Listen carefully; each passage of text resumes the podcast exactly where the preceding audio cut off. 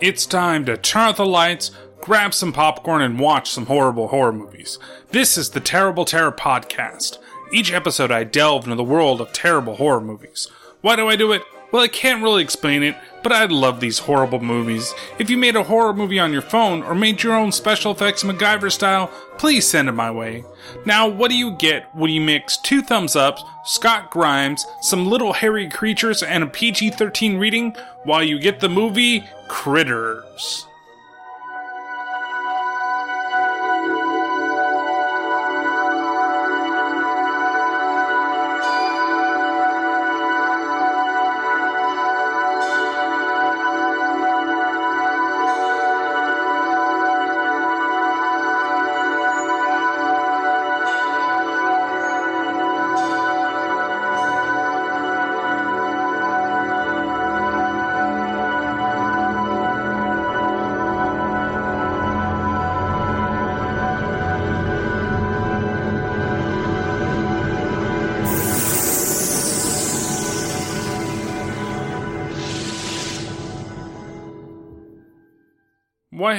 Everybody, and welcome to another episode of the Terrible Terror Podcast.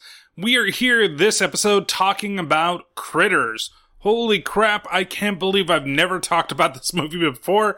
And the fact that right off the bat, what's really, uh, not bothering me per se, but surprised the shit out of me is that this movie is rated PG 13. Cause I remember my parents, when it came out, they wouldn't let me see it. But then again, I was probably, uh, well, I wasn't a teenager yet, I'll give you that. Uh, but it's just something really weird. Like when I was watching, I was like, man, I wonder what this is rated. This had to have been R, right? Like this is the 80s. Here we go. I'm like, this is, it, it's what it is for being an R-rated movie. And then after everything was finished and I was doing my research and cause there's a couple of weird people that showed up in this film and then it turned out it's PG-13. Holy shit. It's PG 13.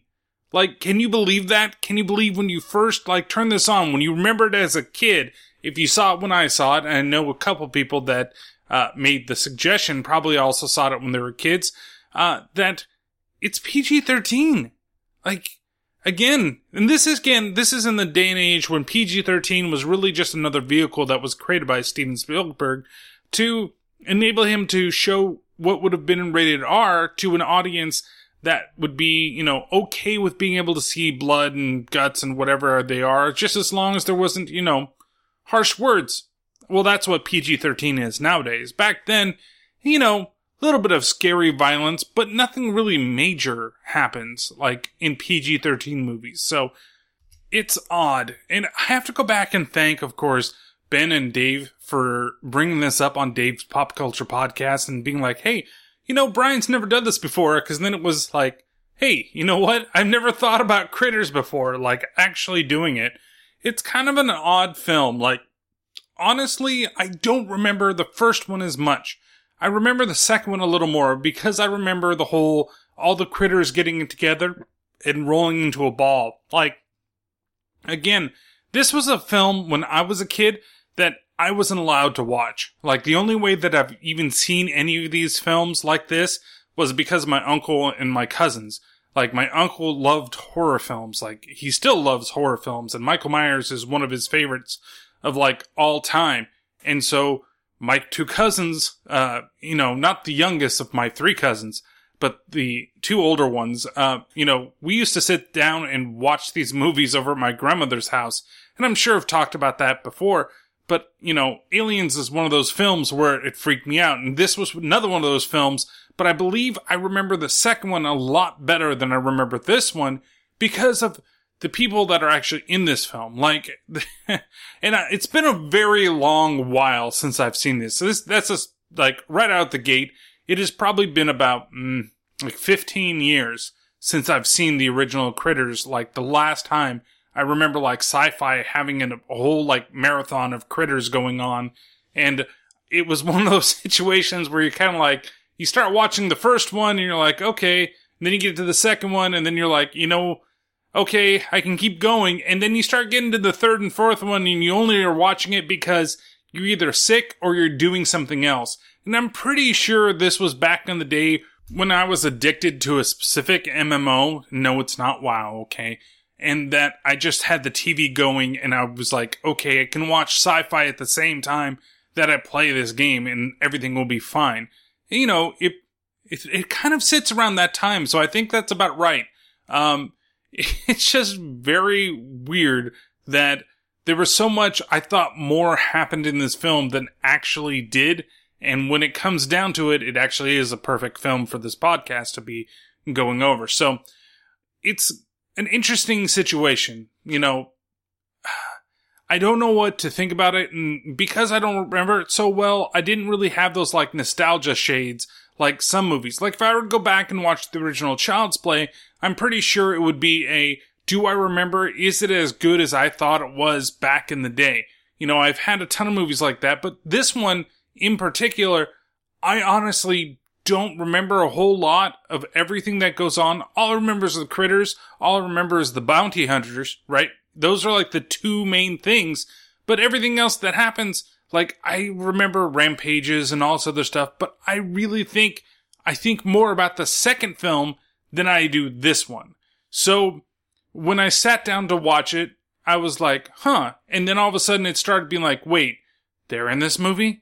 They're, they're in this movie? That name is really familiar. Who is that? So like the biggest one that was a big surprise to me was Scott Grimes. Now there is another big surprise that's in it and we'll get to him, but like I saw the name, I'm like, that name is really familiar. And the reason it's so familiar is because I become like, well, I became, I'm not as much of a watcher, regular watcher right now, but I became a really big fan of American Dad. And Scott Grimes is the voice of Steve Smith on that show, possibly my favorite character on that show.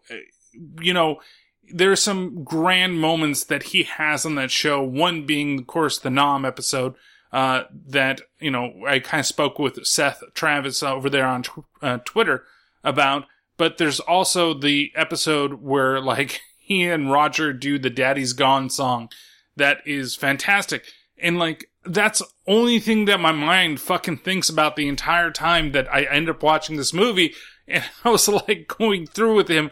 And you know, he doesn't sound like the voice that he gives Steve. And I kind of felt like maybe that would be it, but it's kind of weird. He's also, I think, currently on the Orville right now, along with everybody. So we'll have to see. I, I don't know what else. I mean, he's done, he did Critters 2. So there's that. But there's another standout. The other one, like there actually are two. There's, well, technically there's three. There's even a fourth one. Um, but the fourth one, the guy that plays Harvey, I can't pinpoint his movies, but when you see him, you see him and you're like, oh, I know who that guy is. And he's been in a bunch of stuff. He's mostly been in like bit character roles, you know, he just plays a guy here or he plays the grumpy old man type of guy in certain films. And then there's Dee Wallace. Okay, the name was really familiar to me and I know, like, I knew who she was. I looked at pictures. I'm okay. She's the mom that's in this. Where else has she been? But she's been known as the mom in E.T. That was probably one of the big roles that she's done. And it's weird that she's gone from E.T. to this and there is a small connection in the film as well, which is pretty entertaining, to be honest with you. Uh, then you've got the daughter. Now I don't remember the actress's name because it didn't really stand out to me, but she was in Munchies. Like she was the the girl in Munchies at that time. So it's weird that she's also in this film, and I feel like this was the better role of the two for her. Uh, and then lastly, uh, maybe I'll save it for her surprise or yeah, what the fuck? I'll just give it. Billy Zane is in this movie. Like, Billy motherfucking Zane. Like, he is in this film. This is one of his first films that he's ever fucking done. And I was super surprised, like, that he was here. And I was super surprised that he had a full head of hair. Like, I only know bald Billy Zane. I don't know chock full of black hair Billy Zane. And, uh, yeah, but it, it was interesting. Nobody else I could really recognize. The father supposedly somebody that's been in a lot of stuff, but you know, I was like, eh, you're outside of my wheelhouse. So it's just kind of amazing that all these people are in this film all at the same time. So, um, without further ado, let's just go ahead and get into the film. And the film actually opens up in space. And we're looking at a planet. Well, actually, we're looking at an asteroid, which happens to be a prison. And you start hearing the people talking over the intercom. Radar control, this is prison transport 9961 requesting permission to land. Over. We've been expecting you, PT 9961. Please confirm payload, over. Krite prisoners, eight of them. Over. There seems to be a problem, PT 9961. My advance notice cube states that there should be 10 Krite prisoners aboard your ship. Please explain, over. Well, we did have 10 at one time, but the Krites were eating everything in sight. We had to kill two of them to make the food last longer. Over. Roger, PT 9961. You're cleared for landing in Docking Bay B. Send Krite prisoners through detox and immunization. Put them in the termination lock as soon as you land. Shock control will be standing by. Over. Roger, radar control. Okay, so the weird thing that I've got going on here is that these creatures, the Krites, they're very, like, powerful, and they're killing everything on the ship, or at least killing the food, and it makes me wonder, like, how do you have the food inside of the ship? Like, if you're traveling long distances, and I'm not saying it's gonna be just like a, you know, a US vessel or our current space vessels where we've got all this weird type of dehydrated food, and you have your milkshakes that look like powder, and you've got your bananas that are all like, you know, still disgusting, but they're all weird dehydrated bananas. You, you've got all this weird shit. Like, on this ship, did they like bring specific food just for them because they're gonna kill them? Like, it didn't make any sense to me. Like, okay, we had to kill two of them because they were eating all the food and they were killing everybody. Like, right away, wouldn't you like put them inside of some type of like laser cage or something so they couldn't get out anymore? Instead, you're just letting them like, are they running free? Where the, like, they put with the food? All these things aren't so bad, but they're being taken there to be fucking executed, and yet you have the shittiest fucking security that's going to happen to let these things just randomly fucking kill things on the ship.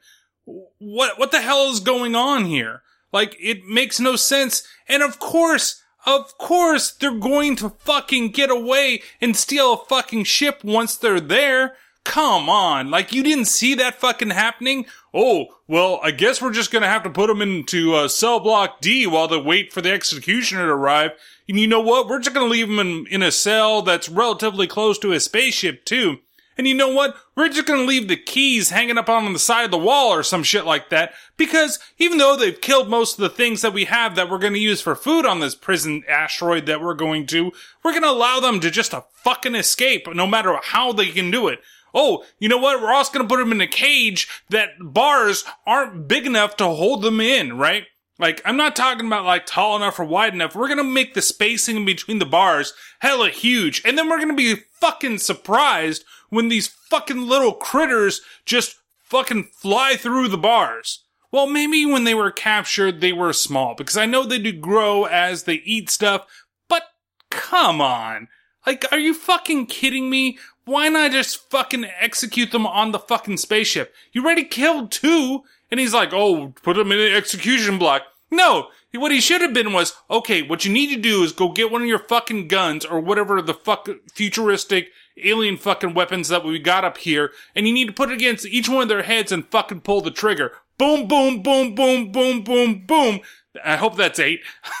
They're all fucking dead. End of the movie. Let's go home. Credits fucking roll and we're done with the film. But no, of course not. They do manage to steal a ship. They do manage to escape. And that's where they contract a couple of bounty hunters to go take them down and guess what? Fucking kill them. They've stolen one of our fastest ships with enough fuel to cross the galaxy ten times over. So fuel is not their concern. However, you must stop them before they can feed. You will receive full payment, as usual, only upon evidence of their destruction. Okay, and they stole your fastest fucking ship? What kind of fucking security do you have on that prison planet? Like, is this like the vacation prison planet or some shit like that? You, it's like even lower than minimum security prison. It's like barely security prison. It's just like, okay, we're gonna put you in a cage. Don't go steal that ship now. And then they're fucking gone. And because they took the fastest ship, like nobody can catch them but fucking bounty hunters. Like, okay, well, maybe I can kind of guess that, you know, you don't have, but uh, how did you let them steal your fucking ship?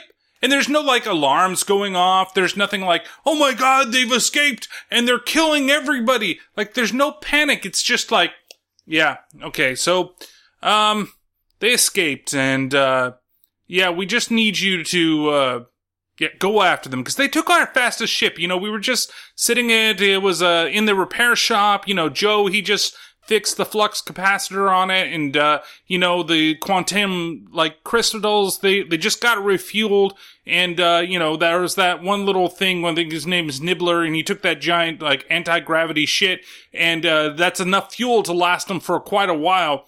Uh, but they're not so worried about fuel. They just want to fucking eat and devour everything like they did on the fucking ship that came here. Come on. Like, it makes no fucking sense that you would just let them go. But it does make sense that if these guys, uh, you know, were good bounty hunters and you've used them a bunch, of course you'd send them after them. You know what else makes no sense? That you're asking to kill them completely. Like, you could have just done this. Again, like I said, what, maybe you have one weapon and it just shoots, fires a fucking giant fucking spear. Like you're fucking hiring Scorpion to go over there and get over here and fucking send his little spear through each of their heads. Done. Over. Don't need to put them in jail. Don't need to do anything else. And you won't have any fucking ship stolen. Look, maybe I should be in charge of this fucking prison facility. Like, I don't necessarily think that I'm gonna survive in space or anything like that, especially around a bunch of aliens that could possibly want to kill me, but I think I could come up with a better type of like security regimen than these people do. You're taking some of the most dangerous creatures in the fucking universe and putting them into this fucking thing and then not giving them enough security so that they just fucking escape. Oh, Jesus Christ. Anyway, so now we go down onto Earth, where of course they're coming towards and we get to meet the fam. And first thing that we get to see is we see Bradley. He's in the bathroom and he's trying to make a thermometer get hotter than it actually is. And then we see that there's a daughter. She's coming downstairs and there's somebody named Steven on the phone. We've got the dad. He's outside. He's working. He's waiting for Charlie to show up because Charlie hasn't shown up for work yet. And the mom, played by Dee Wallace, is busy cooking everybody breakfast, and that's where everybody sits down to eat, and we get kind of introduced to the personalities right away. So, who is this Steve? The dork from New York. Shut up, you're such a baby. What happened to Richard? All Richard cared about was hog farms. So, my dad farmed hogs. Dad? Brad, what are you sitting at the table with the thermometer in your mouth for? I'm not feeling very good. I'll bet. You look okay. 106. Brad, did you tell Mom about your big geometry test you have today? Shut up. Just shut up. You have a test today, Brad? You're a real shithead, you know? Bradley! Boy, I'm gonna wash your mouth out. Maybe you'll do as well on this test, Brad, as you did on your last one. What last test? Bye. Mm. Brad? Get yourself ready for school, boy. Dad! You miss that bus, I'm gonna skin you and hang your bones out to dry. So I, I love the dad, by the way. Um, he's possibly my favorite character just because of the way he reacts to everybody there and the way he treats it. And it's like, she's like, well, he was really into hogs. And he's like, what? That's a good job. Like, it's good if you did it. My dad did it. There was nothing wrong with my dad doing it. What you saying? Grandpa was a fucking prick or something like that? And then you got Brad trying to get away with the test, and his sister a fucking bitch right there. Like totally like blaming him for, or not blaming him, but getting him in trouble for everything because, oh, he was using the bathroom for too long. So I'm gonna tell how you flunked out of one test and you've got another geometry test at his age too. Well, I mean, it could have been one of those tests that you took. They called a geometry test, but it was really just like, what's this right angle? What's the degree of this part of the triangle? We've got three. If this one is 37 degrees and then this one is 62 degrees, how many degrees is the last angle of the triangle? And you're like, uh, I'm a little kid and I'm too stupid to fucking realize it. And I made a totally forgotten what the two angles that I said. So I'm going to say five degrees. And then you're like, well, you flunked out. because you should have realized that you total your sum up to, I think, like 98, and probably not. But I think it was supposed to be a two degree answer, and I can't remember that far back. Hmm.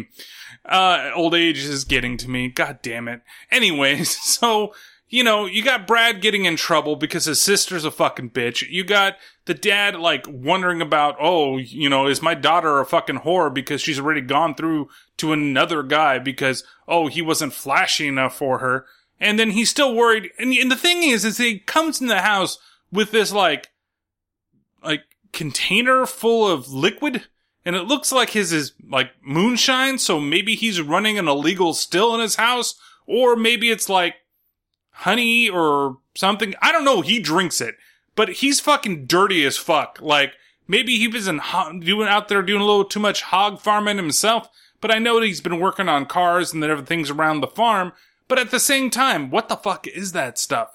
Like, if it is moonshine, I think this is the second time it's shown up on this fucking podcast. And nonetheless, maybe he's gonna put a couple like maraschino cherries in there or something like that, and it'll be pretty good. You know, maybe it's only 1x, it's not necessarily 3x because you're having breakfast, but you want to make sure that you can get through the day. So if you decided to, you know, if you're gonna go to bed, or you maybe you'd have like the 2 or the 3, and if you're gonna go hog wild later on, maybe you'd stick with the 4x. So they all split. The kids are gonna go, you know, to schools apparently. Um, and the day begins for everybody else. We go downtown and we get to meet the police of the town.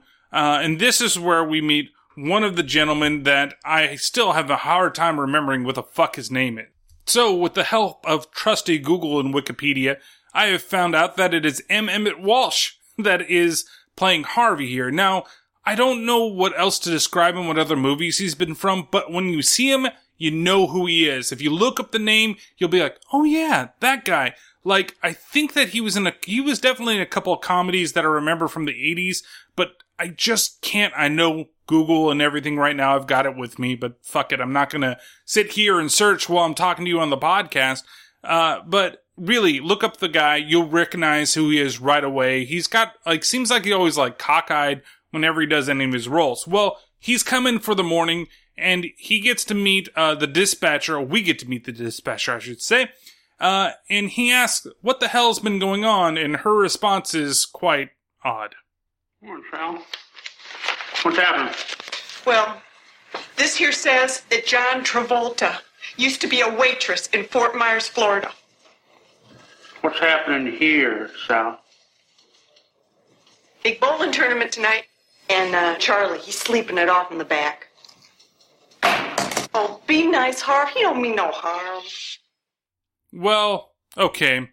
I can kind of believe the Travolta thing. I mean, Scientology does things to people that, you know, maybe for a while he had to be a waitress somewhere, or maybe he was like a flight stewardess. You know, that's how he worked up to the point that he could actually fly a plane. So Harvey, he goes into the back, and this is where we meet Charlie. And Charlie is a little freaked out, let's say. He believes that aliens are communicating to him through his, you know, his fillings inside of his mouth. And hell, who hasn't had a rogue like transmission come through their mouths when they had braces before? And so he wakes up thinking that he's getting another signal, which he relays over to Harvey. They're coming, Harv. Mm-hmm.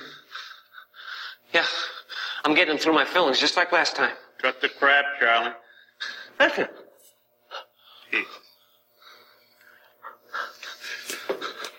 They're the same ones that ruined my pitching career. Do you ever consider slowing down on the whiskey, Charlie? It ain't the whiskey. Sal. Sal, you remember, right? I was a prospect, huh? And I wasn't drinking then, was I? Sure, Charlie, sure. You were major league material. Right. I had heat. And then I started getting these messages. This is Patrol GXP 1198 calling Alpha Tango Delta. Come in. Over. Do you hear that? Charlie, it's Jeff. I'm on Route 22. Come on, lover, pick it up. Cut the horse shit, Jeff. Oh, uh, uh sorry, Harv. I, I, I didn't know you were in. Now, what do you need? J- just signing off for the night. So sign off on it. So Charlie here is kind of become the town drunk of the town. See, he used to play baseball like he was talking about, but then all of a sudden he started hitting the slosh, and that caused him to basically ruin his baseball career and start believing that aliens are talking to him through his fillings and to get a job with the Brown family up there uh, on the farm. So from there we go back into space and we meet up with the bounty hunters again and there are some last minute notes that the prison colony forgot to tell them about. Prepare for holographic transmission. In my haste to get you on your way, there were a couple of things I neglected to inform you of. We are tracing the Krites to a solar system where only one planet supports life. Earth, your ship database will contain adequate information on the culture of the planet. Your transformation capabilities should come in quite handy there. I trust, however, you will be less destructive this time, considering you nearly destroyed So they totally cut him off right at the end of that because they're assholes when they come down and search for monsters, wherever they are, right? They're getting their prisoners. They're just trying to either get their kill or they're trying to get, like, their capture and get their fucking money. So they don't give a shit. So when at the end he's like, remember last time you guys totally fucked up and destroyed a bunch of things. Don't do that. And then they totally fucking cut him off. So they insert the little thing into the module and they start getting the history of Earth. And it feels like it's playing out like some type of music video at the same time, or it's like a Clockwork Orange version of, uh, you know, History of Earth, where it's just showing all the violence and everything that's going on down here, and not the cool things like pizza and video games and horror movies. Like, instead we get to see like bombs and violence and cars, you know, the things that totally suck and nobody should be really interested anyway. So, it's just kind of a weird thing that they're searching basically at the same time for something to transform into. See, they have the unnatural ability of transforming what they look like so that they can blend in with the rest of society. The downside of this is only their head transforms. They don't really change their clothes. So they're still wearing weird space shit, but they look like everybody else around on the planet. And then it's through happenstance that they come across the person that one of them wants to change into, who happens to be Johnny Steele, playing his very famous song, Power of the Night. And I'm gonna play just a little bit of it for you here, alright?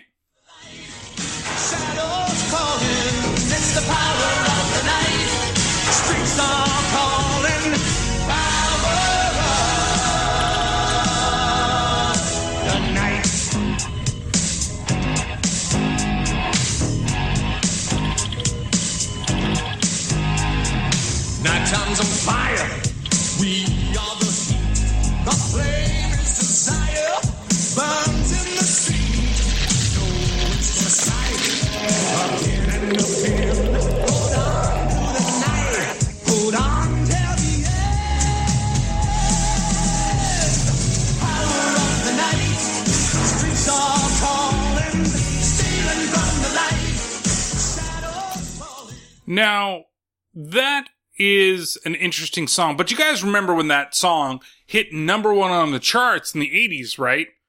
No? Well, neither fucking do I. This is the first time I've even remembered hearing this song. In fact, I think it's actually the first time that I've really paid attention to the song at all. Who the fuck is Johnny Steele? I don't fucking know. Was he made for the movie? Is he really somebody that's out there? It's gotta be somebody that's doing the song out there. But, you know what? One of the aliens decides that that's the person that I'm gonna transform into. Because, honestly, if I was in his position, right? It's the 80s. You know, uh, you gotta look for something that's really popular and that you can blend in with. Let's go ahead and choose the most popular fucking musician on the fucking planet, or at least in the fucking US at this time, to turn ourselves into. So that way we look exactly like him when we come down to the planet, and we can totally blend in with anybody that's fucking there. I get it. I know. You're gonna go to Earth.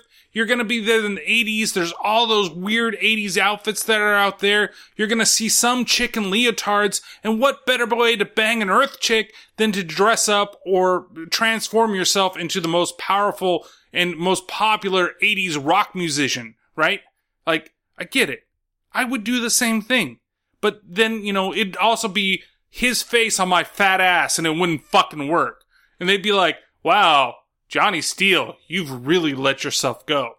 So instead, you know, you have this guy in his space fucking clothes that's gonna totally blend in with everybody here on Earth, and he's not gonna be awkward at all when he comes down to the planet.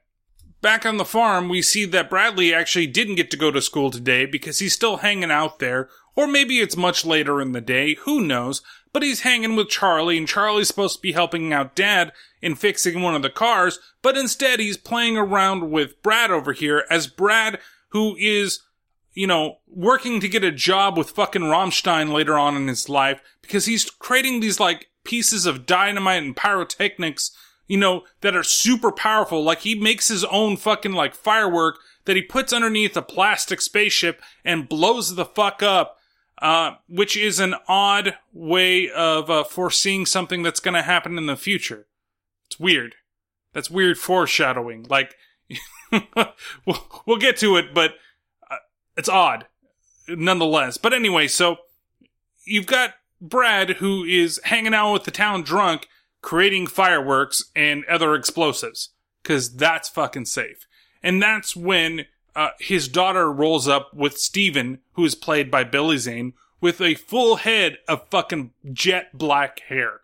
Like, if he was bald at this point, I would be very fucking surprised because that is dark fucking hair. Actually, I wouldn't be surprised because it looks like he would have dyed it or somebody on the set would have dyed it for him. But I was very surprised to see Billy Zane because, you know, the most interactions I've had with him has been, of course, uh, you know, former podcast on Tales from the Crypt presents Demon Knight, where I really love him in that movie. Um, Titanic, which I fucking hate that movie. Uh, and then, yes, Bring on the Hate. I cannot stand that movie. Uh, and then The Phantom, a movie that the projector died halfway through the movie when we were seeing it in a shitty movie theater with my dad at Southland Mall in Hayward, California, when the theater used to be there. Well, there's a new one there now. But when the theater was there, projector died, and my dad and I looked, they were like, well, we'll have it fixed in a couple hours so we can give you a ticket so you can come back. And I looked at him and I said, Dad, get your money back. Let's just go have lunch instead. And I've never seen the end of that fucking movie. Like literally it blew out, you know, about 45 minutes into the movie and we never looked fucking back. You know, it's almost like going back and seeing one of those really shitty DC movies that were out there, uh, instead of those really cool Marvel movies that exist. Hint, hint, wink, wink. So we see her dad interact with Billy Zane over here, or Steven. And Steven is trying to be like, yeah, I'm the cool, like, hip guy. Like, I'm cool boyfriend, and I'm totally trying to get to know you. And the dad's like, so how are you gonna haul a bunch of hay in that fucking thing? Like, how are you gonna do real work, pretty boy? And I'm like, that's Billy Zane. That's not a pretty boy. Uh, so, nonetheless, they, he's staying over for dinner that night and we see that Charlie and Bradley, they're playing around. They're trying to shoot. Well, Charlie's trying to show him how he can take out a Coke can with his slingshot, with Bradley's slingshot. And of course he misses and hits the sister square in the middle of the ass. And she gets mad and chases after him and chases him down the house which forces Brad, and he's, she's chasing down Brad because even though she turns around and clearly the slingshot is in Charlie's hands, and he clearly, he's like, and clearly she can tell that he was the one that shot it. She thinks Bradley did it, and so Bradley, he has to take the blame. Come here, you little slut. April, he shot me with a slingshot. I did not. Liar. Hold it. April, liar. Hold it, hold it! Boy, did you shoot your sister with that slingshot? I think I'll stand on the Fifth Amendment. This is not a democracy. Did you or didn't you?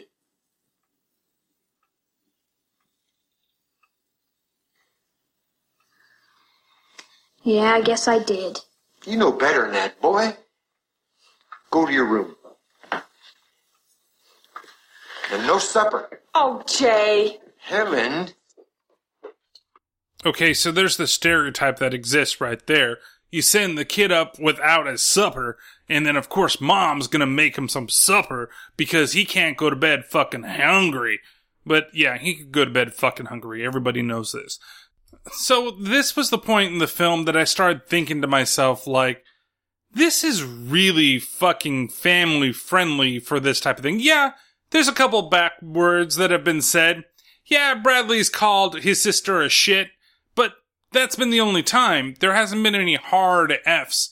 Like, you know, there isn't any fucks anywhere, in case you didn't know what a hard F was, but I, I was really under the impression that this movie was R. So I was looking forward to what might actually be coming up, but no, the reason that this movie is so fucking family friendly is because it's PG 13. Like, and I, I don't remember it ever being this way. And I had to double take, and it was really about the, this time in the film because, like I said, we're only about 20 minutes in, and I'm like, where's the fucking critters and where's the fucking mayhem? And again, it might be thinking more of Critters 2 than it was of Critters 1. Because one of the things that I'll tell you right now I was really waiting for was the giant ball of critters.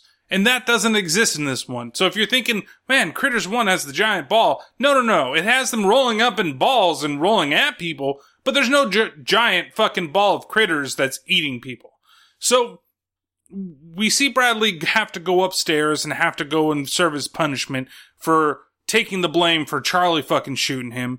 And he sits in the room and he's like, Oh, you know, the cat comes up. Oh, you're the only one that really loves me. Like, no, seriously, you could have told him that, hey, it was Charlie that accidentally did it. I'm the one that provoked him, but Charlie's the ones that shot him, you know, shot her in the ass, and then Charlie would have been fired, and you would have been okay, and then movie would have continued anyway, because, you know, what the fuck? How is it going to end at that fucking point? But so from here we go and we see that they're having dinner downstairs and we realize that, you know, his daughter's kind of a whore. I don't know how else to put it because like she's sitting at the dinner table, they're talking and like they're talking to Steven and Steven's just trying to eat his food and the dad's right there and he's like, uh, I don't think your dad really likes me. That's the face. And then she starts going for his cock.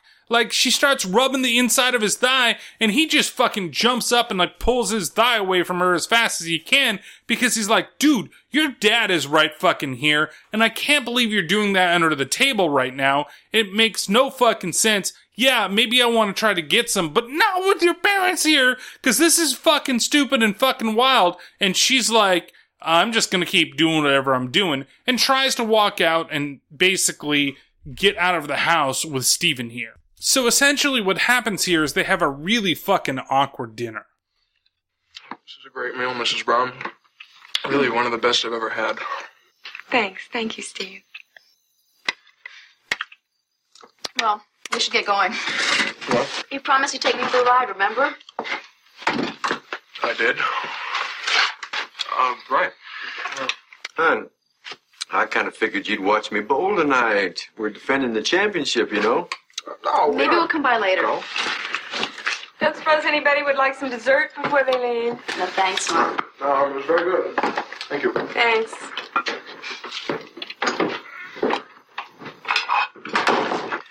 Helen, Hmm. have you, uh, you know, talked to her about the way things are? Years ago. Years? Wait, so she's told her about how sex works? Like, the way things are, like, is that more of a situation where it's like, look, you, uh, shouldn't be doing anything? Of course, the mom is gonna talk to her daughter at some point because, you know, things are gonna change in her life and she's gonna start doing things and growing things that, you know, I'll never fucking understand and don't need to worry about ever in my point in my life. But of course she's going to, so they have to tell her about things. And that's why girls tend to get the talk earlier than boys do because, you know, boys will be boys in most cases and especially during the 80s. And it's better for the woman, whatever bullshit you want to go through for yourself. But yeah, he's very surprised that like you've already had the talk and that means that she already knows what sex is. And oh my fucking god, is she really going to do that? And then the, you know, true question is, um, do you know that your daughter's a whore? Because your daughter's a fucking whore.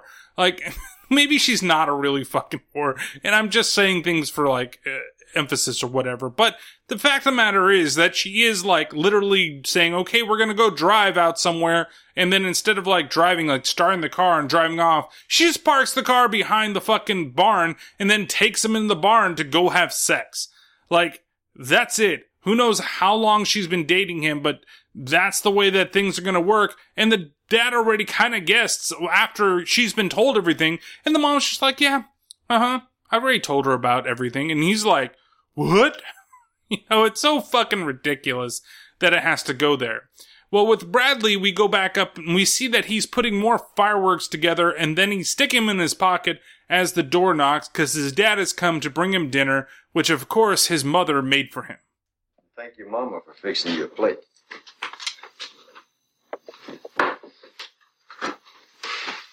Where's that slingshot?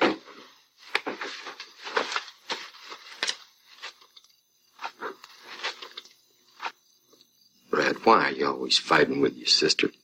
How come you and Mom always take her side? I mean, I didn't even do nothing. Boy, you shot her with a slingshot. Right. Well, anyway, I'm confiscating this until further notice. But, Dad. No movies for two weeks. Ah, are you fucking kidding me? Because he took the hit for Charlie, he can't watch movies for two weeks? That's fucking bullshit, man. He's in like one of the greatest eras of fucking horror, and he has to fucking sit on the sidelines and not do anything because he's got a good fucking conscience about fucking Charlie the fucking drunk, who's now traveling back home, by the way, on his bike, who's probably fucking drunk again, and then he hears something and sees something fly through the night sky, and at this point I said I called it because I thought Charlie would be the first one to see the critters actually fucking arrive. I just didn't know who was going to be the first one to die because, like I said, I thought there were a lot more deaths in this movie than there actually are. And if I didn't say that, spoiler alert, there's not a whole lot of deaths in this movie. And there's not a whole lot of violence because it's PG-13. Uh, so, he sees, Charlie sees the critter ship come and crash down, and he starts like bicycling the other way. Uh, over on the farm, Bradley, he's trying to escape because he saw his sister go into the barn with Steven, and he's gonna take the fireworks that he's made to surprise them. Like, if it blows up a little plastic ship, are you gonna throw it by his dick and try to blow his dick off? Is that what you're gonna doing? Cause that's not fucking cool, man. You don't blow off people's dicks. You especially don't shoot him in the dick. That's just the wrong way to go. So, over in the barn, you see Steven and the sister, who I forgot the name. I'm just gonna call her sister. I've been doing that the whole fucking time anyway. But they're making out, and he's like, I'm allergic to hay, and which means, you know, he doesn't do any hard work. And she's like, come on, it's okay. You know, my parents, they don't know about anything. They don't ever check the barn. And so she's gonna try to get it on in there while they're listening to music really fucking loud.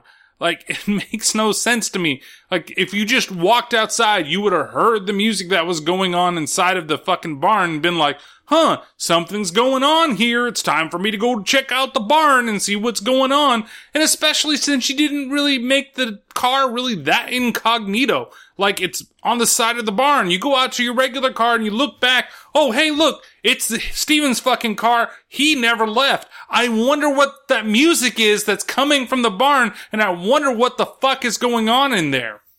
Ugh. Anyway, so while Bradley's trying to escape on the roof and he's trying to get by his parents' room, all of a sudden, what he mistakes for a meteorite, which is actually the critter ship, flies through Earth's atmosphere. And we see that Jay also notices that everything's going on, and that's, of course, the dad. And so he goes to escape. The dad goes outside to, and he accidentally, well, doesn't really accidentally, but he runs upon Bradley also trying to go check out what's going on, escaping his room. Brad, what the hell are you doing up there? Dad! He's, uh, the earthquake threw me clear out of my room. I could not believe it. Oh, cut the bull, boy, and get your butt down here.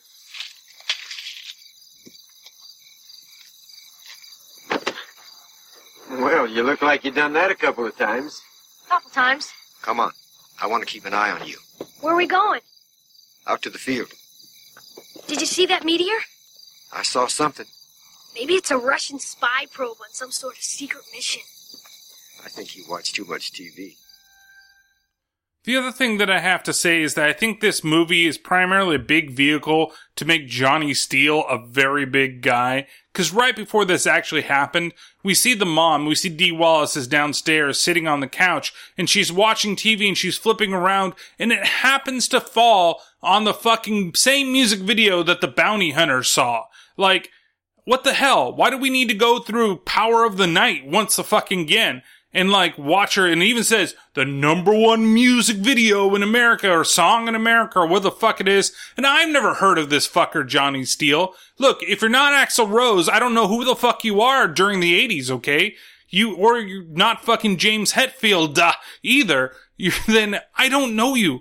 Hell, you could even be fucking Bret Michaels from that time and I might know who you are, you know, because eh, it's always a good time for something.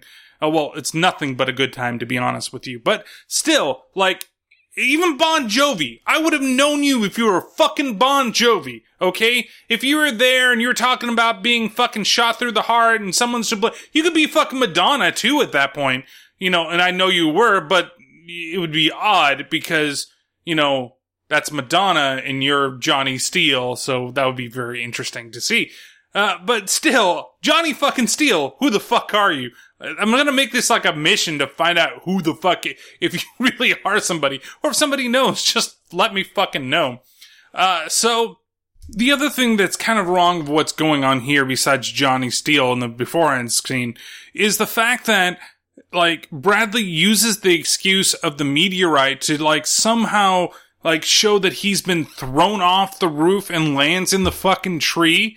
Like, your dad's really going to believe that? This really sounds like an, an excuse that Ben is going to receive one of these days, or Dave's going to receive from their kid when they try to sneak out in the middle of the night and then it's going to be, well, you know, especially around here in California, well, there was that big earthquake, man, and it just, I was trying to like sit in it by the window and then, whoa, I'm in the trees, dude. Yeah, but the trees on the other side of the property. No, oh, I'm sorry, I have to be like, the motherfucking trees on the motherfucking other side of the motherfucking property. So why are you trying to go sneak out of your motherfucking room and you're going to pay for it motherfucking later, okay?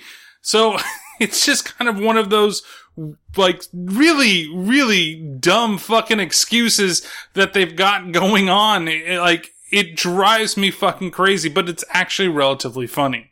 So even with that shitty excuse, Brad and his dad, they decide to go out into the fields and see what the fuck is up and what may have crash landed over there. Brad is hoping that it's a meteorite, but you know, his dad is a little afraid of what it might actually be. As they're walking through the fields, Brad happens upon something. Well, he trips and he falls and he sees something very f- weird in front of his face. Holy shit! Are you alright? Yeah. What is it? Looks like one of the herd. What happened to him? I don't know. Without my gun, I don't want to find out. And he's very right to not try to find out what's going on in this situation either, because they happened upon the critters feeding upon the cow. And we actually see the critters for the very first time, and holy shit, they fucking talk to each other. Now, I didn't get any audio of that because it's mostly just like, and you have to read the dialogue of what's going on. You get subtitles for everything that's going on, and the only time they actually say anything is later on in the film where one of them says, uh oh. And it's not really worth grabbing the audio for. But some of the dialogue is relatively funny that they talk about, especially in one scene that happens when all the action finally starts happening, which we're getting actually relatively close to. So he's very smart, like I said, to not like want to pursue what's going on without his gun. So they go back over to the house to see what might be happening. We see that, you know, Steven and what's her face are trying to get it on a little bit more. And then we go back into the house and we see that, uh, you know, the mom, Dee Wallace here, she's cleaning up for everything that's gone on with dinner. And then she starts hearing noises on the outside.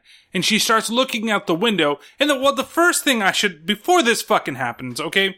And this really got on my fucking nerves. And I almost forgot to fucking talk about this. But when I looked down at my notes, I remembered, who is this fucking stupid? Like, literally, okay, she is at the sink. And when I'm saying she's cleaning up, she's getting rid of everything and she starts pushing the vegetables that she's like peeled and everything into the sink or some of the scraps for the garbage disposal to take care of it. Now, there's nothing wrong with doing that, right? There's nothing wrong. I've done it before. You clean dishes, they've got gunk on them. Sometimes, you know, somebody decides that they don't want to eat everything and you can put it down there and get rid of it. It's a little better. It's up to you, however you want to do it, as long as you put something down to clean it. Make sure you put eggshells, shit like that, okay? This is what happens you're a fucking adult. You think about that type of fucking bullshit before you go to bed. But you, when you are doing that, you don't leave it the fuck on. Like, it's fucking running. It's making the sound. Whoever did the sound design in this fucking movie, it's not the fucking faucet. You can tell me it's the fucking faucet, but it's not. Because there's no fucking water running at this point. She is literally putting her hands into the goddamn disposal as it's fucking running, putting the vegetables down in the sink.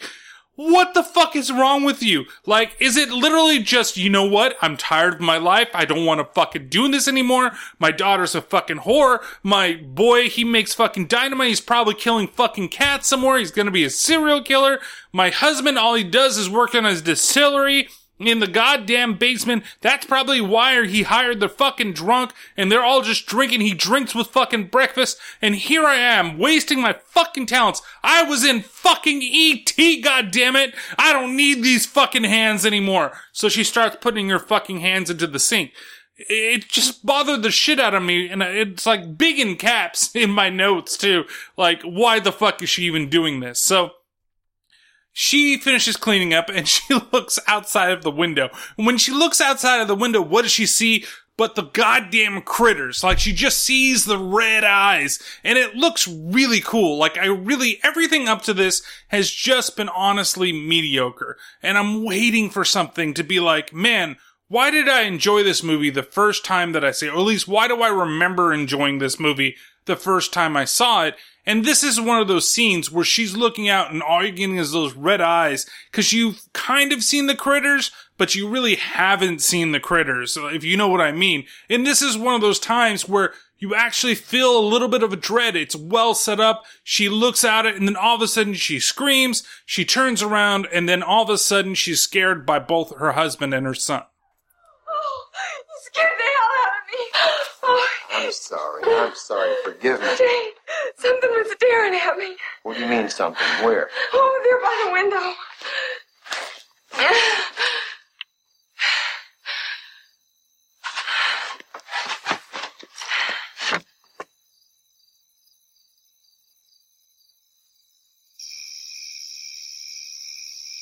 Well, I don't see anything.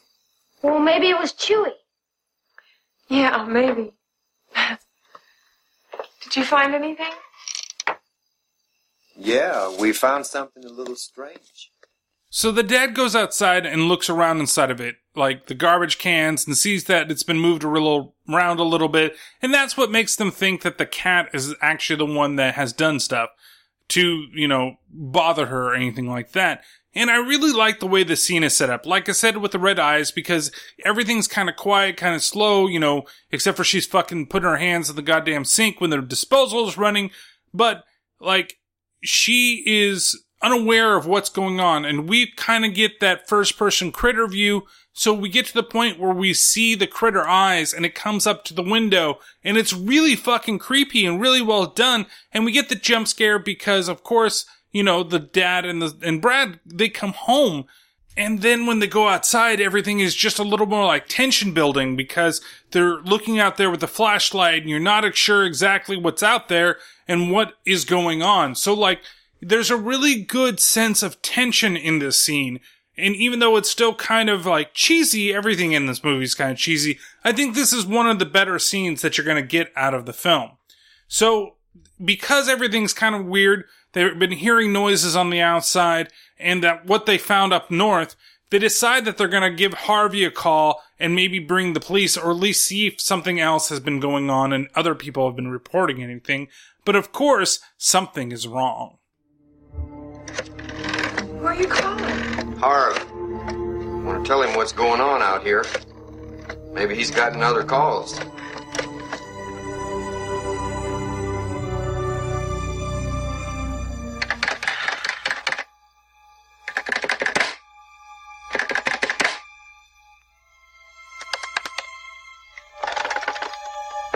This phone is dead. What? So of course the phone is dead, and then all of a sudden the lights start flickering around the house with the power actually being like cut out. So they decide that they're gonna go check the breakers, and that of course is downstairs. And we get one of the we get a good introduction to like a true introduction to the critters in terms of what they can be like. Uh, and at the same time, we get kind of a cliched type of, you know, horror sequence, I guess, for monster movies in the 80s. See, the dad goes downstairs, of course, into the dark, and he's trying to find everything. And when he goes to where the fuse box is, thinking one of the fuses just went out, when he looks at it with the flashlight, he notices that, hey, everything's been cut. Like, everything is all damaged and destroyed. The phone line, as well as the power to the house. So he starts panning the flashlight around and he sees something moving over in the corner. And you look at it and you see that it's like kind of a black thing that's got a little bit of movement to it. You're not sure what it is. Well, at least he's not. We know it's the critter, right? Or at least one of the critters. Or the krites, or whatever you want to call them. So he goes over closer and what does he do? He reaches out one hand to try to touch it to see if it's a wild animal or it's like a stuffed animal or whatever it is. But it's very odd. Like, that's not what you do if there's a wild animal loose inside of your garage or something like that. You're not gonna go like, here, let me pet you or let me touch you, cause it's gonna fucking bite you, which it almost does. And he, there's the jump back because it, and it tries to get him. And then you think everything's okay until one of the critters drops from the ceiling and clamps down on his left shoulder. And then there's the screaming and the yelling and everything that's going on. And he's able to get out of the hold of the first critter and he tries to escape and the other critter that's on the shelf shoots one of his needles into the guy's leg, which hurts him and also paralyzes him a little bit. And uh, I think actually no, it's not in the leg, it's in the shoulder. I apologize because he gets bitten in the leg by one of the other critters. Instead, he's able to actually get away from everybody and they lock the critters up in the basement so they go inside the house. Now, this isn't the first time that the critters have actually attacked anybody. See, before this scene even happened, we actually had a scene with Jeff, and Jeff was there basically driving along the highway trying to mac on the dispatcher. And when he tries to mac on the dispatcher, he totally fails. Like, she just tells him no. And of course, like, yuck yuck, he talks about going out for donuts and coffee because he's a fucking cop. And that's all cops fucking do, I guess, when it comes to any type of fucking, like, 80s cinema when we want to make a joke about cops. So, he goes out and he almost runs into one of the critters and he gets out of his car. And this is actually our very first death in the film. And it's kind of anticlimactic, to be honest with you, because all they really do is like he sees them, they're off camera, and then he gets dragged down and he gets eaten by them, but you don't actually see anything happening. That's why the scene when you see with the, you know, the dad going into the basement and him actually seeing the critters is kind of one of the first times that we get a good look on him. And, and this is, you know, it's a little forgettable to be honest with you, and that's kind of why I honestly forgot about the scene until starting to look down at my notes. But it's it's decently done. I like the scene in the basement a little more, and I definitely like the scene where she sees the red eyes, which does happen after that as well. We see that the bounty hunters have now landed on Earth and they've started to kind of blend in. The one guy is still with the green head, and I should say the sequence earlier where he actually transformed into Johnny Steele, and I really didn't say anything about it, but I should say that's a really good piece of practical effects. Like, it still looks pretty good. The whole, like, his face melting to the skull and everything forming on top of it until he becomes Johnny Steele. So he's here, he's happily Johnny Steele, and the other guy, he's still green face because he hasn't found anything that he wants to transform into. So while they're looking around the wreck of Jeff's cop car, they do see Jeff on the ground. He decides, hell, that's what I want to turn into a mutilated fucking body. Maybe because he gets like some memories or something. I don't, I don't fucking know, but he's got like the gashes on his face and everything like that. And that's not a way to easily fucking blend in. And that's where we start hearing over the radio the dispatcher she's calling in and they're trying to figure out how to steal the car. Jeff, come in, Jeff. Over. Is Alpha Tango Delta. Call GXP 11908. Come in. Over. Come on, will you quit fooling around and answer me? Over.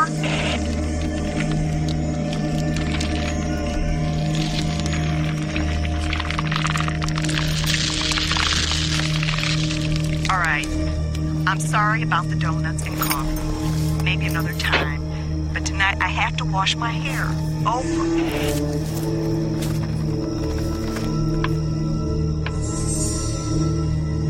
Come on, Jeff. I've been getting all sorts of calls about UFOs in the area. Carla Emmons swears that one nearly ran into her house and then went flying off. I think she's been living in the cooking cherry again. Anyway, she wants you to get over there right away. Over. I am starting to lose my patience, Jeff. If you are sleeping on the job again, I am not going to. So after they shut the deputy up, they take the car and then they drive off backwards. And this is kind of a thing that they do for a little while. We cut back over to the barn. We see that Steven and the girl, she's the sister, are starting to almost get it on. Like he starts reaching up over into the like stereo that's playing music, either to play some more music because it stopped or to, you know, stop it so they can have some quiet and just enjoy each other. And when he reaches up, one of the critters pops out and eats one of his fingers. He pulls back and during the reaction shot, he gets a critter right in the stomach and Steven is the second person to die in the whole movie. So, it's kind of anticlimactic to be honest with you. I kind of expected him to die. Uh, I thought might be been kind of neat if he survived or something like that, like he actually helped out. But no, Billy Zane is fucking useless in this movie as well. So, he's like back there, she's fighting him off. Uh, Bradley hears her in the distance and runs over into the, the barn and he gets upstairs and she's calling for him to help, help.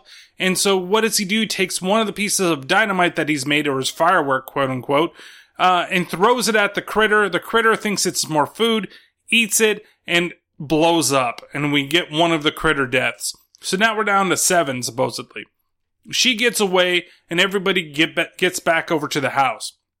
We cut back over to the police station and Charlie has shown up because Charlie has seen the alien ship. Whether it was the critter ship or whether it was the bounty hunter ship, I don't really know, but he's definitely calling on, like, the army and the police to actually do something. Charlie. Call Harv. What for? Call Harv. Oh, call the army. They're here. Who? Who? Them. My teeth. Sally. Call Harv, please. Charlie. I want to go home. Okay. Just, where is he? He might be at the bowling alley. Okay, good, good. I'll get Harv. You call the army. Okay. So he goes over to the bowling alley to go find them. And it should be noted that this was the same bowling event that the dad was supposed to show up to. And we'll talk about something in just a bit that I was like, uh, is this another like homage or what's going on? So from here, we go back over to the house and we see that everybody's trying to escape and we actually see the critters roll for the first time and they're chasing everybody as they're trying to get back over into the house.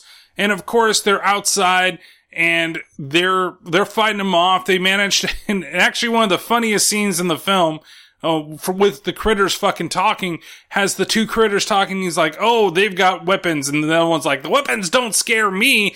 And they shoot and blow him up with the shotgun, and then the subtitle from the other critter is just "fuck."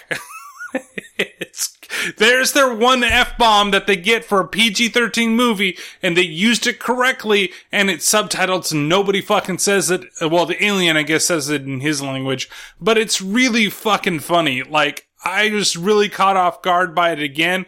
And like I said, I haven't seen this in a long time, so I totally forgot about it. And it's just fucking ridiculous and it's fucking great. So, from here, we also see that the bounty hunters have arrived at a church. Now, the church scene is very, very weird. Like, they're talking about things and, you know, whatever the church people do. And then all of a sudden the bounty hunters show up and like back up into the, the thing because they're backing up driving, damaging the church. They walk inside, they ask about the Krites. And of course, nobody knows what the fuck they're talking about. So what do you do when you don't know what the hell's going on? Um, you blow up the fucking church like they just start firing at everything and shooting everything up. And why would you fucking attack the church? The other thing that they do, the guy comes in looking like mutilated fucking Jeff and then he looks at the priest and decides, you know what? The priest is better for me to look like. And so he turns himself into the priest. Like, if you're trying to be incognito on this planet, why are you choosing people that everybody fucking knows? So they start shooting everything up, they leave, and we cut over to the family that's managed to make it inside the house. See, they were trapped on the front door.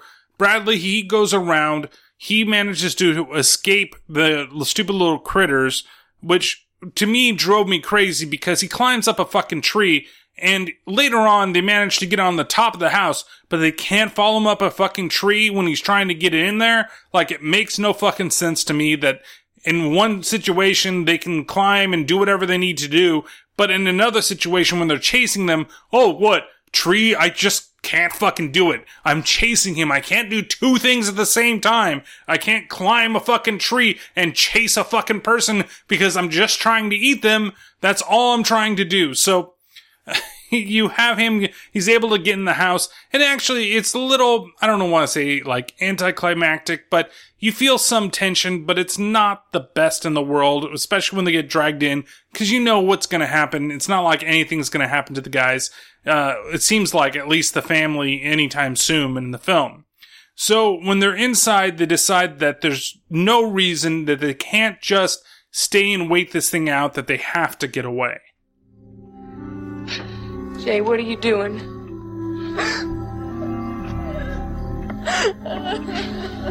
We ought to just stay put. They haven't gotten into the house yet. They will. We could board up the place. We could make it stronger. Helen, these things are vicious. They've cut out our phone, they've cut out our power. You understand what that means? It's just a matter of time until they get in here. Yeah, but we should just stay here. No. We should... We can't wait. So they decide that the best thing to do is to go out to the cars and try to drive and get away. When they get to their car, they see the critters have actually sabotaged the car by chewing up all the cushions. And hell, honestly, if I was trying to get away from somebody, I might give it a try and just try to get the fuck out of there. But because we don't really see the other parts of the car, we don't know if they've destroyed the carburetor or they've destroyed the gear shaft or the drivetrain or the transmission or the alternator. All we know is they, the cushions, we can't necessarily sit on the seats. You can sit on fucking springs if you're gonna save your fucking life. I know I would if that's all they fucking did. Hey, guess what, kids? You're gonna have a sore ass for a little while. So just fucking deal with it for this situation. So instead they find out that, oh, wait, the sister has Steve's keys and goes over to Steve's car and that's where there's a critter there waiting for him and he's busy chewing up the d- goddamn furniture and they can't get out of there so they go back into the house and get ready to board themselves up. On the way back, I believe the mom gets shot in the neck by one of the needles and they manage to get out of the situation we cut over and we are at the bowling alley. And this is what I want to talk about the goddamn shirt. Cause I didn't really notice it on the back of the dad shirt, who's a part of the same team. They're using the Ghostbusters fucking logo as the pin logo. Like, literally, it is the ghost, but instead of it being a ghost behind the no ghost scene, it's the fucking pin dressed up like that. What the fuck? What is that? What is the point of that? Why would you decide to go out and fucking like copy that fucking logo for a bowling like jersey? Like Pen pals is the way to go. Come on. If I'm gonna copy anybody, I'm gonna copy that fucking jersey. You're halfway there. Of course, that probably wasn't a thing at this time, and I guess, you know, you ain't afraid no pins? Is that what you're going for? Anyway, they're trying to call the Browns house, and as they're doing that, they're realizing they're not getting any type of reception whatsoever. Over there in the bar, Charlie is there drinking all the whiskey he possibly can because it's not the whiskey causing any problems. No, no, no, Charlie. It's the fucking fillings in your teeth. The bounty hunters, they walk into the bowling alley themselves, and there's a relatively funny scene where one of the bounty hunters, like, bowls one of the balls. He, like, almost, the ball comes up the return, and he almost shoots it, and then he looks at it, and he looks down the lane, and he throws the ball down the lane, and he totally destroys the pins, and the guys are like, oh, I wonder whose team he's on. But the funny thing is, is as he's walking away, you can see that there are two lanes with completely destroyed pins, but he only threw it down one of the lanes. So you've got just one lane, but somehow it like magically transferred to the other lane at the same time, or they did it twice and this was the other shot after they did it. I kind of lean it up to that. Meanwhile, we see Charlie in the bar. He notices the guys coming and there's a confrontation between the bounty hunters and the bar patrons themselves. Believe these guys? it ain't Halloween, is it? Smart enough to know that if anything does happen to me, Crooks won't live long. What does he mean we won't live long? What can I get for you fellas? Reverend, what are you doing here? That's some outfit you got on. We want the Krites. Oh, really? Who are they? Some new team?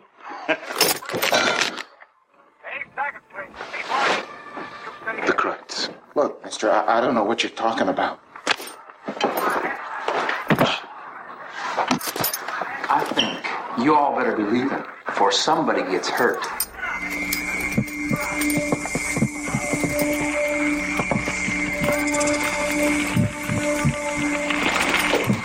You all have a serious attitude problem. Keep your shirt on, asshole.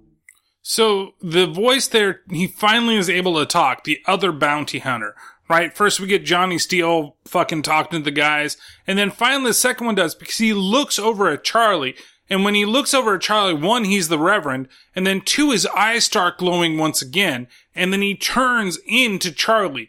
Now, you get the really cool transformation with a guy that turns into Johnny Steele, and maybe that's because Johnny Steele's really fucking cool, but at the same time, you get the really crappy transformation every time this guy turns into somebody different. Like, it doesn't go through the same sequence of, like, freaking everybody else because the skin melts and the skull comes out and everything forms. His eyes just glow and all of a sudden he's the other person. That's it. I mean, they use the coolness factor for one scene and that's all you're really gonna get in this film. And so when he turns around and says, keep your shirt on, he is now Charlie and everybody's like, what the fuck is going on? And so they leave the bar and we're kind of just left with that type of end to that scene. Meanwhile, Harvey, he's been woken up and a little, actually a little bit before the scene and he's been told to go out on the town and he's gone down to the church and to see what everything and what the commotion is there. And while he's there invest- investigating everything that's going on in the church, the dispatcher calls him in because the bowling alley people are now at the police station. Jeff. Was it Jeff or wasn't it? Well, uh, he changed. Changed? They were wearing really funny clothes. Like they was from Los Angeles. Okay, everybody, just calm down, huh? Over. Yes, Sal, over. There's been a disturbance at the Bolorama Lane. Over.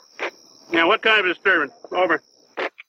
Well, evidently, some guys shot up the bar. You get a description, over? Well, uh, it's kind of strange, Harv, but Jake says it was Reverend Miller and Charlie and some stranger. Now, hold it, hold it, hold it. Uh, I, I'm, I'm not reading you clear, Sal. Repeat that, over. Reverend Miller, Charlie McFadden, and some stranger just shot up the bar at the Bolorama Lanes. Over. Have you heard from Jeff, over? I can't raise him, Harv. Listen, I I also got a report here about shots fired out Route 22 near the Brown place. Over. Harv, do you read? Over. Sal, I want you to keep trying to raise Jeff. Now, I'm headed over to the bowling alley, and I'm going to head out towards the Browns place. Over and out. So Harvey goes out and he decides to go and investigate the different places and see what exactly is going on. Meanwhile, at the same time, back at the Brown place, they are, are back inside the house and they've been kind of chased around and they manage to get upstairs. There's a couple of things that happen. Like I said, the mom, she gets one of the needles right in the fucking neck. That's right, right in the neck. Uh, and they manage to barricade themselves in one of the rooms. There's a couple of things that really happen. One of the things that I was thinking of this time, again, they can't climb trees, but they manage to get up in different parts of the fucking house and through different ways. And I'm like, why aren't they breaking fucking windows to get in? And then one breaks one of the windows to get in the fucking house. So at least they're that fucking smart, but they're still chasing after this family to eat them when they could have just dispersed and eaten something else or just gotten away or maybe they just like terrorizing this family and that's what I'm led to believe. There is a scene in the hallway when they're trying to get into the room. The dad is dragging the mom because she's basically been passed out by the poison that's in the needles and the kids find it upon themselves to basically get rid of one of the uh, critters by taking a lamp and throwing it on the critter, like literally setting it on fire. So they set him on fire and he jumps right into the fucking toilet. And then they like take the rug and start putting out the fire. And I'm like, I know you don't want to die in the house, like by having the fire spread everywhere, but why aren't the critters fucking attacking you when you're putting out the fucking fire? Like, they're literally having to lift this fucking mat and fucking stomp it down so there's no more fucking flames. And at that point, Get the guy from the fucking toilet. Get the guy, other guy that's in the hallway. Roll after these motherfuckers and fucking destroy them. Or they're like, man, maybe they have, we want to make sure they put out that fire because we don't want to catch on fire ourselves. But you turn into fucking balls. Can't you like, do some like sick fucking tricks and like bounce off a wall and then get them in the neck too? Or start throwing your fucking needles at them. You've been throwing them at everybody fucking else in this fucking movie and yet you can't throw them at these two fucking kids right here while they have everything going on. It just doesn't make any fucking sense to me.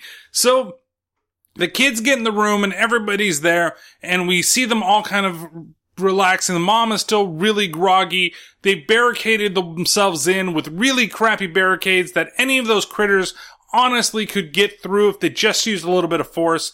And so at this point, they figure out they gotta go get help. And Bradley, he's the one that's gonna come to the rescue. Babe, I gotta get to a phone and get some help out here. I can do it. Absolutely not. Dad, you can't even walk. Tired.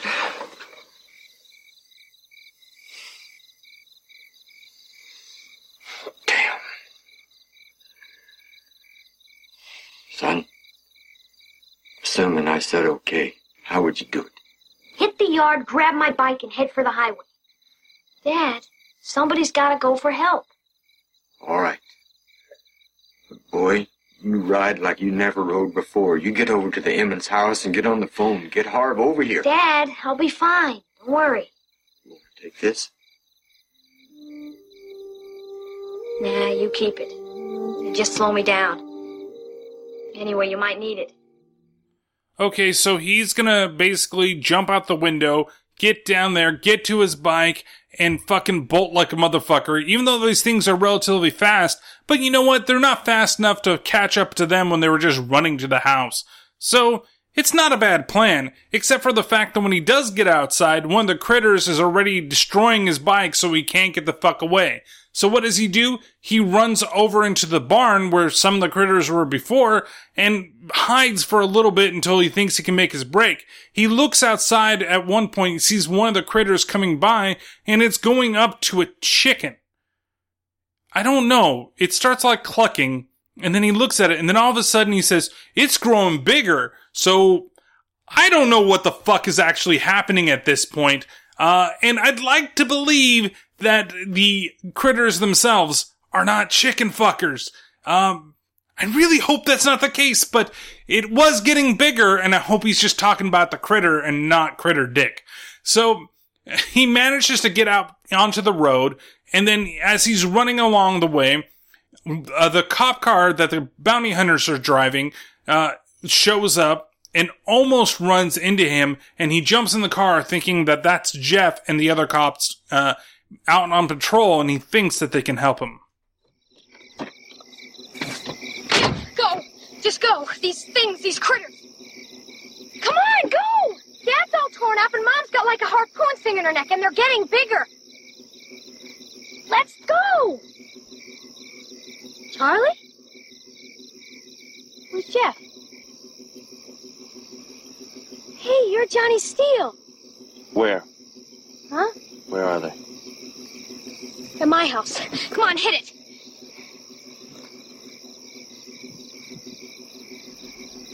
Where? Charlie, you know where my house is. Who are you guys? We want the Krites. The Krites? Critters. Krites. You're not from around here, are you? Okay, okay. You help me, I help you. So he decides that he's going to lead him over to the house. Meanwhile, the critters, they have really invaded most of the house and are starting to destroy everything. They're eating the poor goldfish. They're going through the rooms. They're trying to knock down the door. We even see the one connection that for D-Wall is kind of a nod to her. And one of the critters looks at an ET doll and says, Hey, who are you? And then proceeds to completely destroy the ET doll. It's relatively funny. My cousin would be very upset because you're not supposed to kill ET. You're supposed to hug and love him and carry him with you wherever you go. So you you have them they're just deciding you know what we need to get out of this place we need to get away from the critters. So the dad makes a makeshift flamethrower. The mom is now awake. She's upset that bradley's not there but they need to go out and follow him. So she grabs the shotgun. The daughter has a baseball bat and they decide to make their march. And we actually have one of the other critters get blown up by another shotgun shell and then the one, um, I believe that's the one from the bathroom, if I'm not mistaken. No, no, no. He gets something later. Then another one comes out. She takes another shot when he and misses, and then it comes out and they find out that they're out of ammo. So as they get downstairs and they're about to be done for, all of a sudden, who busts through the roof? But the bounty hunters are there to save the day, and they start blowing away the critters. And this is where it kind of gets exciting, at least for a little bit, but it's still not like super exciting. Like, I expected a lot more to kind of happen, like maybe some more people dying, but no, we only had two deaths. We had Jeff and we had Steven. That's it. Those are the only two people that die in this whole movie. Even with the critters, I was expecting maybe one of the bounty hunters to get eaten by the critters or something like that. But no, one of them goes into the bathroom, and I think just Johnny Steele, and like blows the one that's in the toilet completely away, completely destroying the toilet itself. And then they're basically chasing down all the different ones and trying to kill them. Bradley decides that he's going to go in and save his cat, uh, which, you know, that cat really hasn't been that loyal to you. Let me say, he hasn't really tried to attack any of the critters or anything like that. He's been a little bitch hiding the entire time, but again, that's probably what a cat's gonna do. It's not like a good old faithful dog that's just gonna run and leave you high and dry the moment that it sticks him with one of the needles. So, they're basically going through and eradicating the house. Then you hear some screams from downstairs, and one of the larger critters and the remaining ones have kidnapped the sister. They've knocked her out with one of the needles, and the big one is dragging her away we see that uh, Bradley he decides to go after her. For some reason, the bounty hunters don't right away. They do go after them. Uh, they steal Harvey's car. See, Harvey shows up and tries to protect some people, but he doesn't believe his eyes of what actually is going on. And the, the, the father locks the mother up in the cop car so that she doesn't try to do anything rash, right? And so when they're basically Harvey's going to drive away and the bounty hunters are going to follow, uh, follow Bradley, whose bike is miraculously working, I believe, at this point, um, their car doesn't start. So they get in his and they drive after him. Bradley runs into Charlie and they both arrive at the ship. Charlie, uh, asks Brad, what are they gonna do with your sister? And Bradley's like, they're gonna kill her. Like, basically, like, they're gonna kill her, idiot. You know what they're going to do. He's like, oh, oh. So they both go to the ship and he tells him, wait behind, I'll call you if I need you. He goes into the ship. He manages to wake her up. And then as he's getting ready to light his piece of dynamite, the critters come and start, the big one starts chasing after them. Uh, they manage to get outside. And in one last desperation, Charlie, he takes his bottle of alcohol he has and a piece of cloth and makes a Molotov cocktail and tosses that motherfucker right inside of the ship. And it manages to start spraying flames, but the ship does take off. We're back at the farm now, and well, the bounty hunters and everybody have gotten together with everybody. I think we're out in the field, far away from the farm, and we see that the ship is taking off. And one last big fuck you to the family. The ship fires a laser right at their house, completely blowing it up and destroying everything around there. And then all of a sudden, the flames get close, finally, to the dynamite inside the ship. And that's where you hear one of the critters for the first time utter in English, uh oh, and the ship itself blows up. And then it turns into morning. We see that the house is destroyed. The mother, she's completely saddened that everything is gone, that everything they've ever had is completely wasted away. And we see that the bounty hunters, they're going to just leave and let the mess be itself. And that's where Bradley approaches them. Hey! I, uh, just wanted, you know, to say thanks.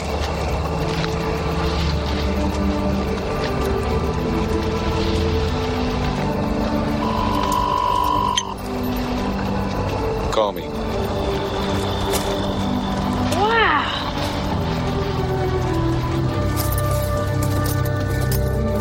Uh, listen, uh, you wouldn't happen to have another one of them electronic gizmos like you gave to Brad there?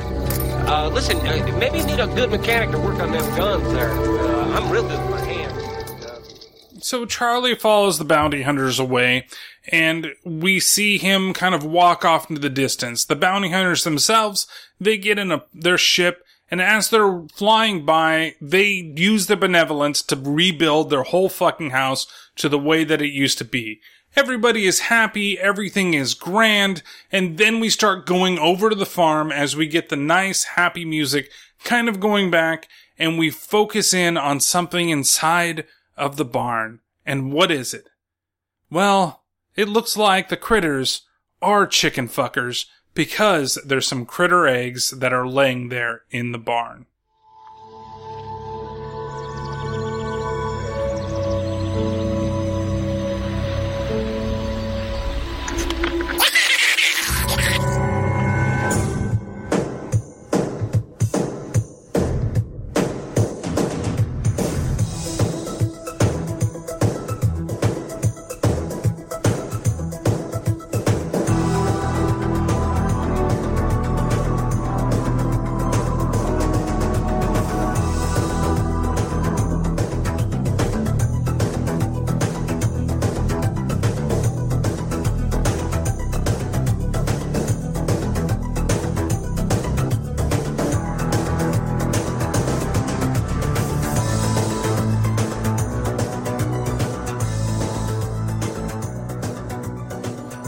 And that's the end of Critters right there. It's all set up for a sequel, and it did get another three. I think it may even have a fourth that's out there. So, um, it's kind of a weird ending. I mean, not weird ending necessarily, but it seems like kind of anticlimactic actually, because it's not very exciting. Like that whole sequence, it's really just kind of is what it is. Like they chase around like the house and they go and they shoot the critters and then they go over the ship and they blow up the ship.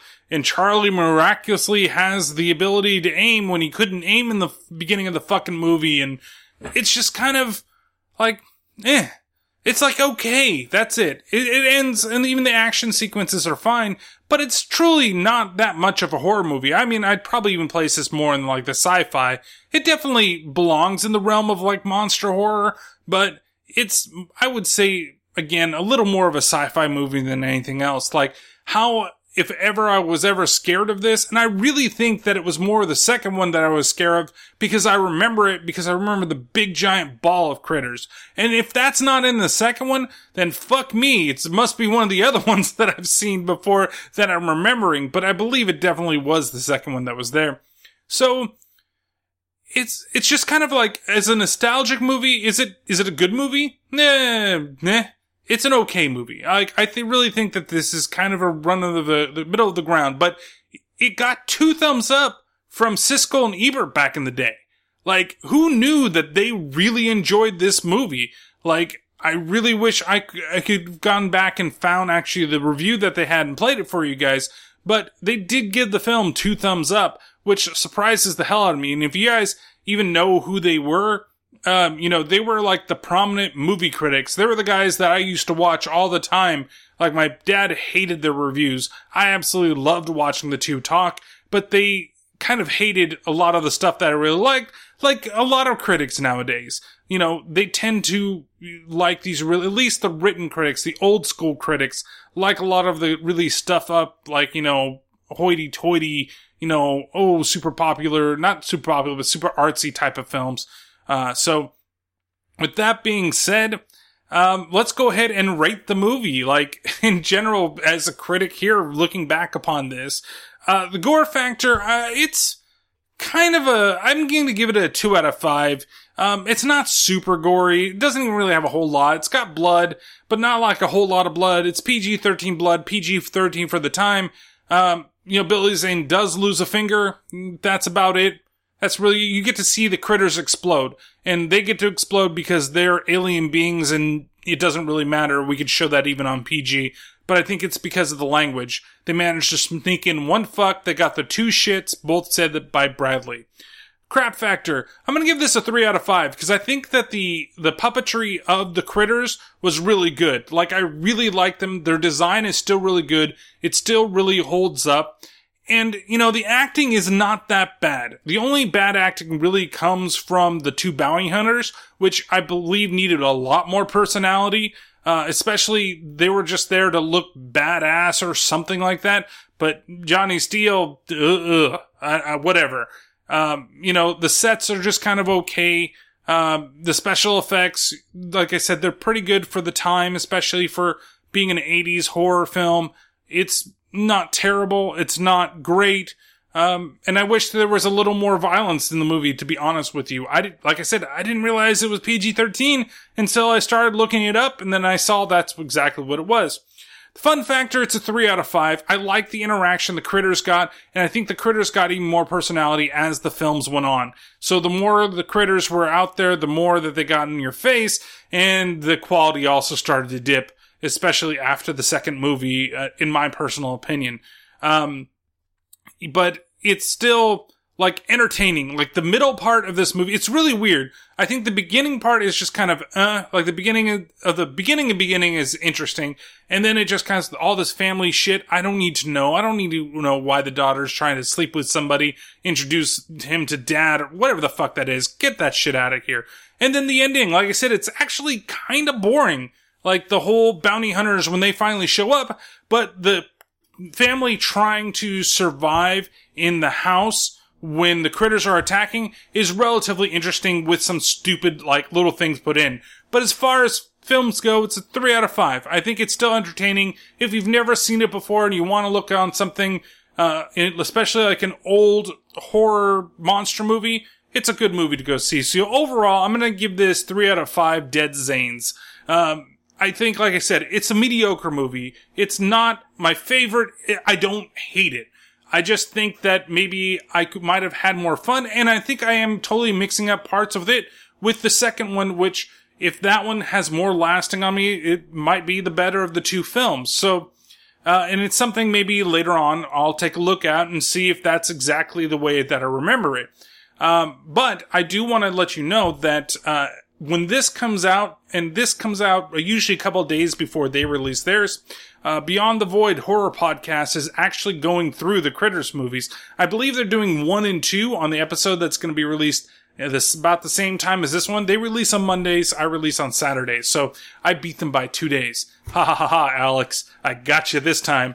Uh, but in general, I think you can get a nice review of both of the films. I think they're going through the first two, like I said, in the first episode, and it's going to be very interesting to see what they think about them and um, whether or not they remember them as they first saw them, or how long it's been since they've seen the films. It's entertaining. I, I don't think that uh, you know. I don't think they're going to hate it. It's not going to be like the Howling movies for them, the last ones they did. Um, or uh, the weird kind of Indian horror movies that they did a little while ago. Um, so it's it'll be interesting. I'm, I'm look forward. You guys should go out and check it out, and make sure you listen to that podcast uh, as well. If you listen to you know theirs first, or and then mine, or mine then theirs, doesn't matter. But I think you guys will enjoy it very much. Uh, I love those guys over there. Uh, they always do such a great job, Alex and Brittany. Um, and uh, yeah, it's just so weird that we both happen to do critters at the same time. With that being said, I couldn't figure out what movie to do next. See, we're getting in and we're getting very close to episode 100. So I do have a theme kind of leading up to episode 100, but it doesn't start with the next episode. It's going to start with the episode after that. So I had to pick another movie and I thought, you know what? We're doing kind of monsters. Let's stay with monsters and stuff like that. And I had a set of movies that I wanted to do and I just could not figure out which one to do. So I decided to let Paranormal Pat go ahead and pick a number for me. And he picked number two. And number two happens to coincide with Ghoulies 2. So we're going back to the Ghoulies, but this time we're going to a carnival. The carnival's back in town with all your old favorites. The Ferris wheel, Roundup, the octopus, beautiful girls, the spook house, bumper cars, and a special added attraction. It's got ghoulies too. They walk, they talk, they crawl on their bellies like Reptile. This place is better than Epcot Center. ghoulies too. Really scary, mister. Close carnival hard before they kill again. Thousand dollars for any man who brings me one alive.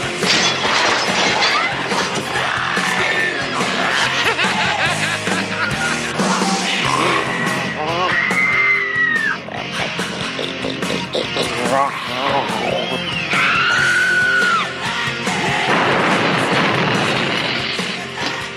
when you thought it was safe to go back into the bathroom, Ghoulies 2. They'll get you in the end. Again. Ghoulies 2. So yeah, we're gonna talk Ghoulies 2 next time. And uh, what's funny about it is you hear it in the trailer there. They talk about be afraid to go into the bathroom again. And that's based on the poster for the original Ghoulies, which had nothing to do with that. That never fucking happened in the first movie. And it actually happens in this. Now, I've seen the first Ghoulies a bunch.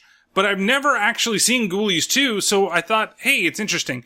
And what I did was I went on Amazon Prime and I started looking up, oh, hey, what monster movies from the 80s do they have? Let's stay in the 80s. Let's stay with a monster movie. And then, hey, even though they're technically ghouls, I guess, uh, Ghoulies 2 is available on Amazon if you're a Prime customer. So make sure to watch it before the next podcast or after, however you do it. And as always, you can follow the podcast. It's available on Twitter, T underscore T underscore podcast. Uh, you can check us out on Facebook, facebook.com slash terrible terrible podcast. Movie ideas, you can either DM me on either one of those platforms. Well, except for Twitter, I think I have to follow you back. Uh, and I tend to follow everybody back unless it's some type of bot that I believe or whatever. Uh, and, uh, so you can also DM me on Facebook if you have a movie idea for something, uh, after the next three episodes. Cause like I said, this is episode 96, uh, and then, oh, sorry, 97, and then 98, 99, and then episode 100. So for after episode 100, um, will um, be taking customer or customer. you kind of honor my customers, but I'll be taking uh, listener suggestions uh, for other films uh, as well. So again, you can DM me there. You can email me terribleterrorpodcast at gmail.com. I'm a lot more responsive on Facebook and Twitter than I'm on email, and I apologize for that. Uh, and then make sure you check out the Terrible Terror YouTube channel that has reaction videos. I just did a reaction video for the new Pet Sematary trailer, the second one that was released because I had some issues with it. Um, and um, if you guys think the same, you know, give it a, like and comment, subscribe and stuff like that. There's also all of the Kaiju Fest reviews as well as the car reviews that we do for, uh, you know, we did for Glass and Halloween and some of them are just me and some of them also include Pat, uh, as well as Ben, uh, the Angry Dad and the Paranormal Pativity podcast. And so again, make sure you check out Beyond the Void horror podcast because they're doing critters this week, but check them out in general. They've got some really great episodes. All the episodes they did on the Howling, um, seeing, uh, how Alex degrades over the movies is hilarious. So, um, and they're very interesting. I really enjoyed that whole series they did on them, and I'm hoping they go through all of Critters as well, because I'd like to see what happens when it gets to the third and fourth in the entries. Uh, with that being said, um, I'm being told that we have a special guest for the, what? What, what's all that being set up over there? What, what the hell's going on? Uh, he said he was really big in the 80s? Oh, no. You didn't get, no, no, no, no, no, no, no. I, I, I don't want the special guest. What? What am I gonna do with this? He's they're just fucking playing. What the hell is going on? I don't want no fucking Johnny.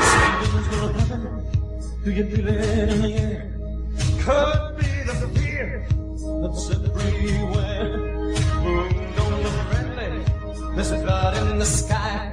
A taste of sweat burning in my eyes. Yeah.